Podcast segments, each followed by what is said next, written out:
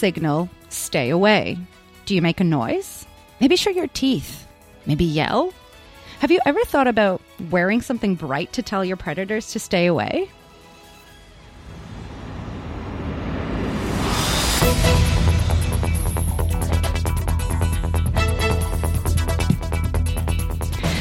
Hello, hello, everybody. Welcome to Boiling Point. Um, there is a rainbow of warning colors that animals present to fend off predators.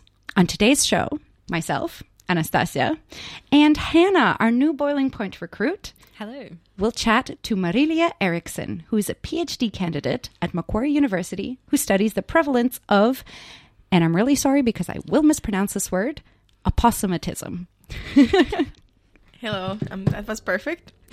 Okay, Marilia, you're just too kind. Hannah, do you know how to say the word? No, I don't. Okay, fantastic. Listen, uh, we're doing our best. Okay, it's a hard word to say.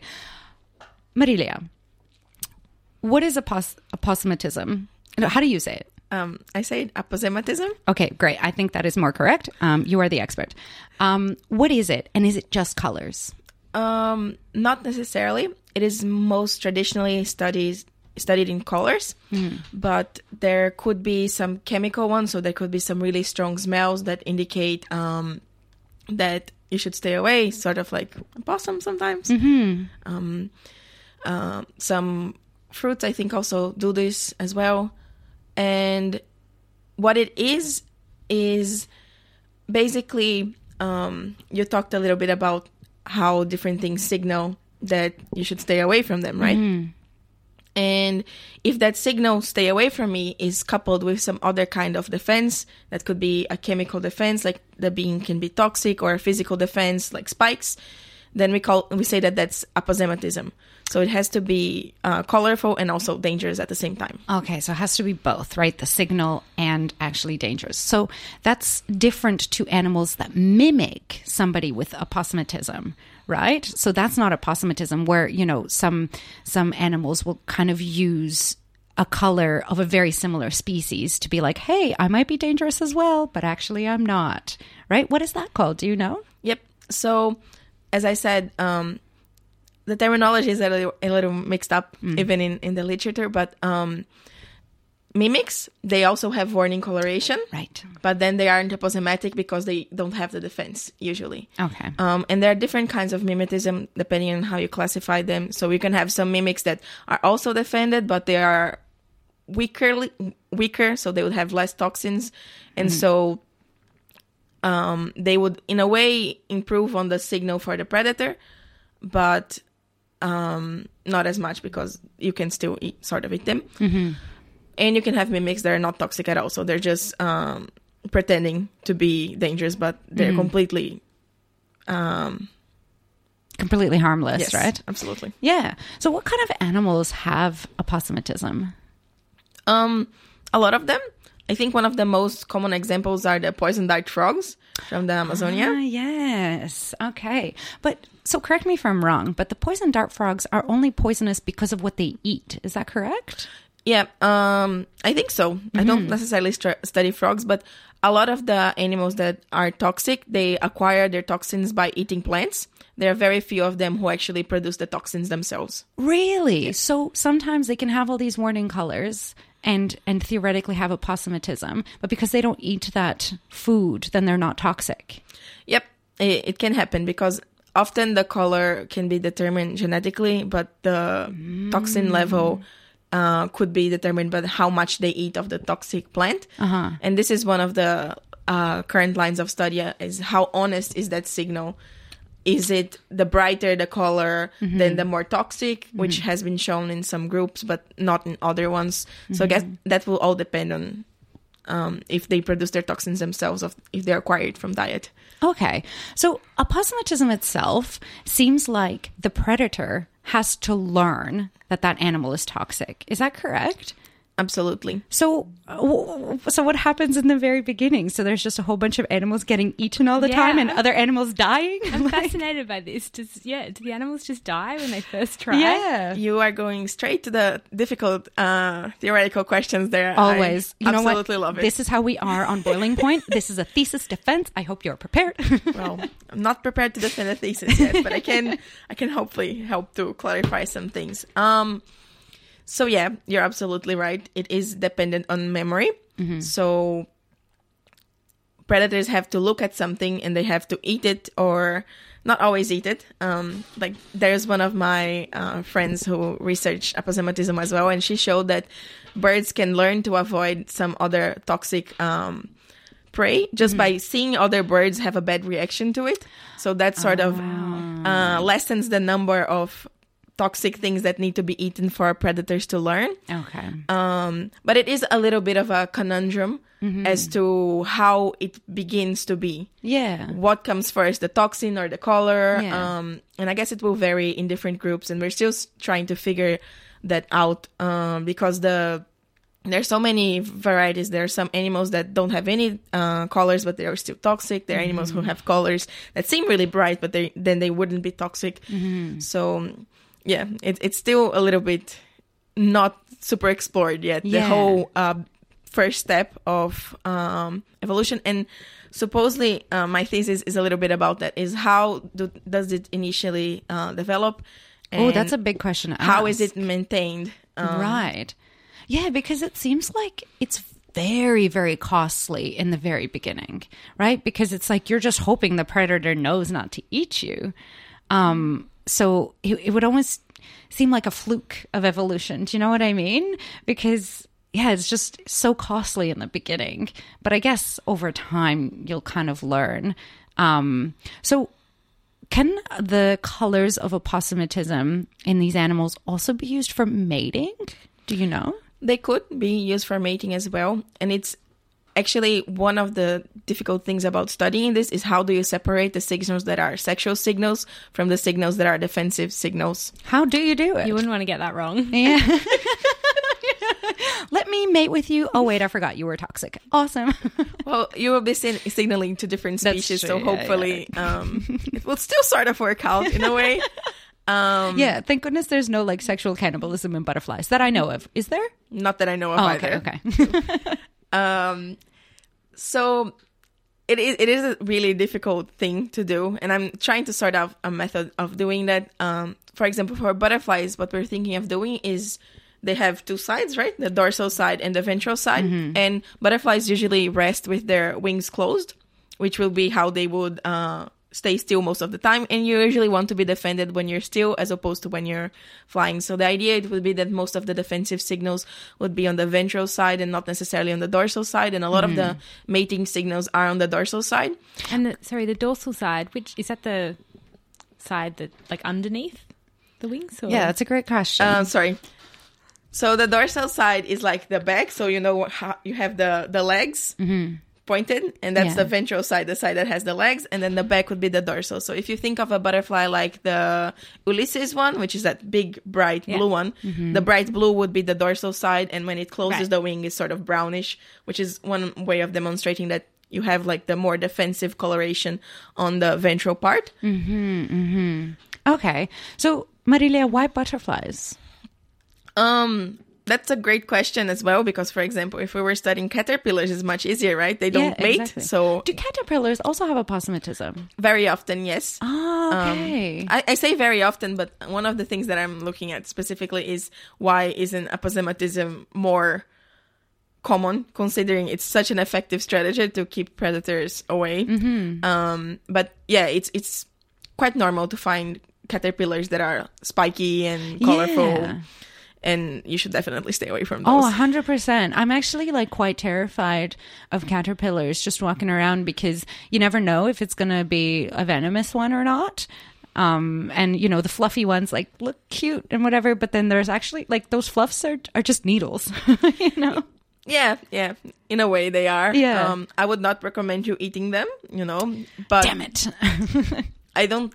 Most of the the butterflies and, and caterpillars, you would have to, to eat them or at least touch them to have a reaction. So you can appreciate from afar, like you should do with all animals, you know? Okay. But yeah, so why butterflies and not caterpillars? Oh, yeah. Um, I or, don't know. or anything else? The, the correct answer would be that my supervisor got a grant to study butterflies. um, Fair enough, yeah. but I think they are quite interesting group. A lot of the work uh, is done on moths, which Mm-hmm. are similar, but and moths are very often quite toxic as well. I Wow. didn't know that I had actually. no idea about that. Yeah. Because moths for me are like really drab colors compared to butterflies. And they seem really harmless. Yeah, exactly. They're just big fluff fluffy butterflies. They are in a way big fluffy butterflies. Um, and there are some of them who have very beautiful colors. So Mm. even though they are known as the ugly cousins, I would argue that they are often quite pretty. Yeah. Um, of course, because moths are often nocturnal, they don't have as showy of a color. Yeah. But um, we do have some very cool ones. Like my lab also studies the amata moths, which I guess it's a red-necked wasp moth. Okay. And they have little tiger abdomens in their stri- uh, in their body, like stripes. Mm-hmm. And then they also have some red signals on the wings, and it's quite common to find them flying around Sydney. Oh, okay. Um, and and they're very aposematic as well. Like they're very very toxic. Really? Yeah. So w- when you say um, that they're toxic, right? That means that something has to be in, that it has to be ingested, Yeah. right? And would it be toxic to all animals or only specific animals? Um, that's a great question, and we don't know necessarily. Um, So wait, you don't just eat them all in the lab and see how you feel? no, I, I don't yet, but I will get just a that part disclaimer: started soon. please do not eat any animals, whether you are a scientist or not. we do not condone this behavior. Yes, I mean, we will condone this behavior. please please don't eat stuff that could be poisonous um so there's some there are some studies that show that uh, with uh, an, a moth from uh, Finland that they produce different chemicals targeted at different um, predators. So some of the secretions that are toxic that come from the neck, they're often toxic to birds, and the ones that come from the abdomen would be toxic to ants, for example. So Oh, so different body parts. Yes. Oh, interesting. So, do you ever get the predators learning that and then only eating certain parts of the body? I don't think that study has been done, but I don't think Well, there you go, everybody. I, I I would think that um that regions that they produce their toxins are targeted to where the predators would try to catch them in a way. So birds would often like try to go straight for this part of uh, like the neckish neck. Ish part of the butterfly and then would swallow it as probably invertebrates have a different um, way of attacking their prey i would think and this is why they have different and this is only one species i mean other species could have different things but often uh, things that are toxic to something are toxic to other groups in extent but not always so it, it can be specific to so maybe they're not deadly toxic, but still like make the animal not feel very well, Yeah. basically. Okay. And um, what's your day to day like? Like, how do you do your studies? Um, so day to day is very variable in a PhD, as you probably know. But my study, we basically go around catching the butterflies 1st and then we. That must be fun. it is right? fun. often frustrating. Yeah. I just I just picture you running around a field with a net. Yeah, exactly. It is yeah. absolutely like that. Um, Oh, is it? So you you use butterfly nets? uh, yes. Um, we tried to use some traps as well, but that didn't go super well. So Oh, now we're just net catching. Um, and I go in a group with other people from my lab, and it's a very um, like everybody wants to go because we get to go up to Cairns and we get to go up to Brisbane Mm. And we run around with them at catching the butterflies. Mm-hmm. And then what I'm doing now is that I'm taking uh, UV pictures of the butterflies to look at their colors. So when How come UV pictures? Because we can't really see that, like as humans, right? Yep. So we as humans can see it, but we often consider that the most important uh, predator for butterflies is birds, and birds see UV very well.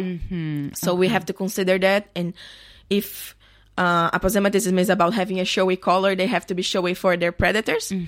So we're imaging all these butterflies in UV pictures, which has been proven to be a little tricky to get um, Oh, is that why? How come? um, there, because a lot of the cameras that are developed, they all want to filter out the UV light because for us it's blurry. Right. Um, so you have to have a very specific setup to to do the pictures. But now that we're finally getting it, you can see some really cool UV pattern in some of the wings of the butterflies. It's quite quite cool to see actually. So does it correlate with, um, you know, really colorful to us butterfly and also colorful in UV, or is it a really colorful UV butterfly is maybe more drab colors for us? That's also a great question. Um, keep them coming. absolutely. So it really depends. There are some colors that we see as completely black, which show quite bright UV. We can't even with UV pictures, we can't see the UV properly because we just don't Oh, have yeah, the receptors. yeah. So what we can see is that what the camera catches as being UV light, and Ah. some of the the wings that we image, they show even though they're black to us, they show very high UV um, brightness, so to say. So that's quite cool. Yeah. Um, but often I would think that some of the colors that are bright to us also have UV additionally to that. So, Okay. and I say that not only in my PhD study, but I have um, measured UV in many different things during my masters. Mm-hmm, and I think yellow is a color that often comes accompanied with UV, which is How come? I don't know, I don't know, but it's quite quite Ah, interesting. Interesting. I wonder if it's like a spectrum thing. We need a physicist on to explain this to us. Um, I would think it is because, for example, purple is quite cool, right? And purple is a non-spectral color, so to say, because if you think of the light spectrum and it goes like think of a rainbow, Yeah. like from red and then yellow, green, blue ish, so to say. And purple would actually be red and blue, so they're different parts of the spectrum, completely separated. And yellow and UV would also be because the yellow would it would go yellow and then you'd go to blue, but then it wouldn't reflect blue and it would go to uh, yellow. So it is what we would call a multi-spectrum color. Okay. So I, I, I reckon for the people who, I mean, not people clearly, but from the animals who can see it, should be quite pretty. Yeah. Okay. It's kind of amazing to think that there's these butterflies that might just like look really unexciting to us, but they might have these amazing patterns that other animals perceive. Well, it's similar with um, a lot of corvids, um, like crows and things. Like they're actually very colorful Really? to other birds. Yeah, yeah, yeah. I yeah. no idea. Yeah, I mean, I'm pretty sure that's correct, but um, I'm pretty sure I read a study about that where you know crows and oh my gosh, what's another corvid that it, I'm oh ravens. They actually have quite bright Wow. colors under UV for other birds. So cool to see that. Yeah, If that would we be- could. I I know, and yet, you know, evolution just really didn't do a, a number on us for that. You know, it's it's really quite sad. I completely disagree with you on that. I think we are very, very, very fortunate to have the vision that we have. That's true. yeah. because humans are actually in like the high um, point of spectral acu- of acuity visually, so we see in detail very well, and most Mm-hmm. Other things just see very blurry things, which I think is great. okay, that's true. Well, maybe they should just get laser eye surgery. Yeah, and also, um, even if you consider color, a lot of the primates, especially the old world primates, they only see in two colors, and we see in three. So we're very lucky. Oh, Still. really? I didn't know that. I what's thought the um what's the color they don't see? Um, Do you know? so it would be between the the green and red. So the mm. if you look at the pigments in our eyes the green and the red pigment they're quite close together. And if you look at birds for example they're completely mm. spread out far apart. And this is because we probably had a duplication of one of these pigments and then we're just slightly able to see it so it's very it's a very fortunate ex, Yeah. ac- not probably not an accident i'm sure that the people who study primates will have a very good reason for why that happened but it's very fortunate that we can have that little bit extra help into seeing colors i Yeah, think amazing. Yeah, exactly. Now, Marilia, I wanted to ask because you actually have a master's degree, right? Yes. And you have a master's of psychobiology. What is that? um, Is when- that like psychiatry but for animals? my father often says that Oh, um, yes. he says that i'm a bee psychologist which is funny because i never truly studied bees but that would be cool um, I have a friend who's a psychologist, and he actually studies bees, so maybe he's more suited to oh, that. thing. really? Does he Um, also study humans? No. Oh, okay. Okay. So uh, an actual psychologist of bees. Okay. Very Absolutely. cool. Yeah. Um, it's a good question. Um, so I do animal behavior, and behavior is considered to be side of a psychological part of uh, things. So this is why it's under the psych- psychobiology uh, degree, so to say. I see. But it's nothing super fancy, I would say. So, how does the aposematism go into animal behavior?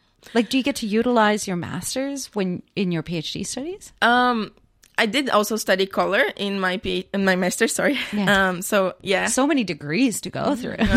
not not at all. Um, and that was one of the questions that I always felt most afraid that people would ask me in my master's. Is like, you study color. What are you doing here? But um, the answer is that color is a psychological thing. Like, it's not just about what light a surface reflects or what um, light our eye catches. It always has to be processed by our brain, and it processes it in different ways for different people. And considering even your previous experiences and so on, so it is the color vision is considered to be a, sort of a psychological phenomenon on its own. So anything that is color, strictly speaking, is psychological. Oh, okay. So, what did you do for your masters? Um, for my master's, I studied uh, flower coloration. Oh, wow. What kind of flowers? Just all flowers or? Yeah, so I wanted to see if there was a difference between the flower colors in uh, the Atlantic forest and the seasonal dry forest, which are different two biomes we have in Brazil, which is where I'm from. Um, and this was based in the fact that the seasonal dry forest is quite a unique environment, so to say. So it's like very um, sparse vegetation, and in the summer, all the plants lose their leaves. And apparently, because they lose their leaves, they mostly also lose their flowers. Bummer, should have thought about that, right? um, but and because they're so such different signaling environments so you would have this very whitish sort of background color that the flowers would be seen against versus the you know atlantic forest which is green bright and pretty um, not that the other one isn't pretty i love that, bi- that biome please um, but it was and we, i wanted to see that using bee vision as well so we would we'll do some computer With bee vision. yeah. How do you know what a bee sees? um Do you like put little brain prods in it and like try and see what it signals or something?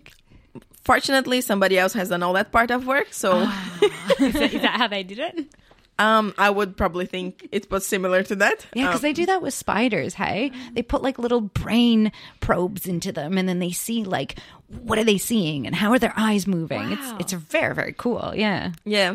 So for color vision, we have different models as to um, how some things would perceive that color. So it considering what are the photoreceptors that they have, and then what is the actual physical re- reflectance of that object, and what is the light that is being shown um, shined upon that object, and then you can sort of calculate how different different. Um, surfaces would contrast, or you can calculate how that would be in the bee uh, color space. Yeah. And to imagine a color space, just think of one day that you went into paint and you put personalized colors, and then there are all colors that we can see there, and that's sort of like a color space. Okay. And then we can sort of plot them in the bee color space, so to say, to to know sort of uh, how a bee would see different colors. So was that the idea of that project? Was to see how bees are finding flowers or It was it would be to see if the flowers were evolving different colors based on uh, their signaling environment. Um, is that to attract more bees to be pollinated? Ah, okay. So the bees didn't like the the bees was just the perception. Yeah. Um. So it wasn't you were studying the bee. Well, hence you did say that you were studying the flowers. Yeah.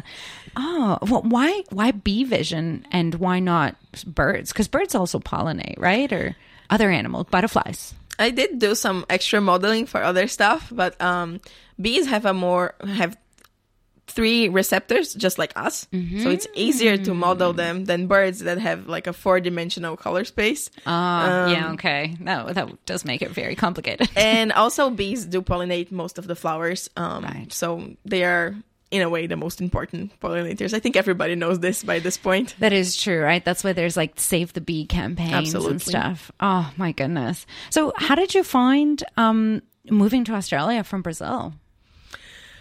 It's so far Yeah. but i i really like it here um I I love Sydney. I really do. Yeah. Um, the cold part is still hard for me because I am from tropical Brazil, so it's 30 degrees all year round and it's great. Oh my goodness. it's so strange. See someone describe Sydney as cold. I love it. Do you not find Sydney cold? no. Are you like always walk around in shorts and a t-shirt? N- no, but uh, yeah, I think. Well, I grew up on the south coast of WA, so I Oh, okay. it's a bit bit chillier. In Yeah, okay. Yeah, yeah, that's fair enough. I I also yeah, coming um from Canada, I uh it's it's funny because I'll t- chat to my friends and I'm like, you know, in a coat and I'm like, guys, it's 15 degrees here, and they're sitting in their minus 40, being like, you better shut it. you do not know what cold is.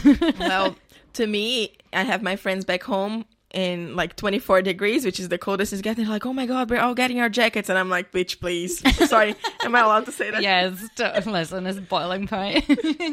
we love it here. Um, so. Uh, what are you up to now? What are you up to these days with you know your research and your PhD? Anything else that you're up to? Um, so I'm doing the image, the imaging, the UV imaging at this point, and actually by the end of this week, I'm going to join uh, one of my friends who also studies butterflies up to Cairns, so I can be hot again. You know. Ver- oh, so we caught you just in time before you left. Wow, that's very lucky Is for this, us. is this a field trip to collect more butterflies? It Or- is, um, but I'm gonna be helping her in her projects for a little bit because she already helped me collect tons of butterflies for mine. yeah, yeah, exactly.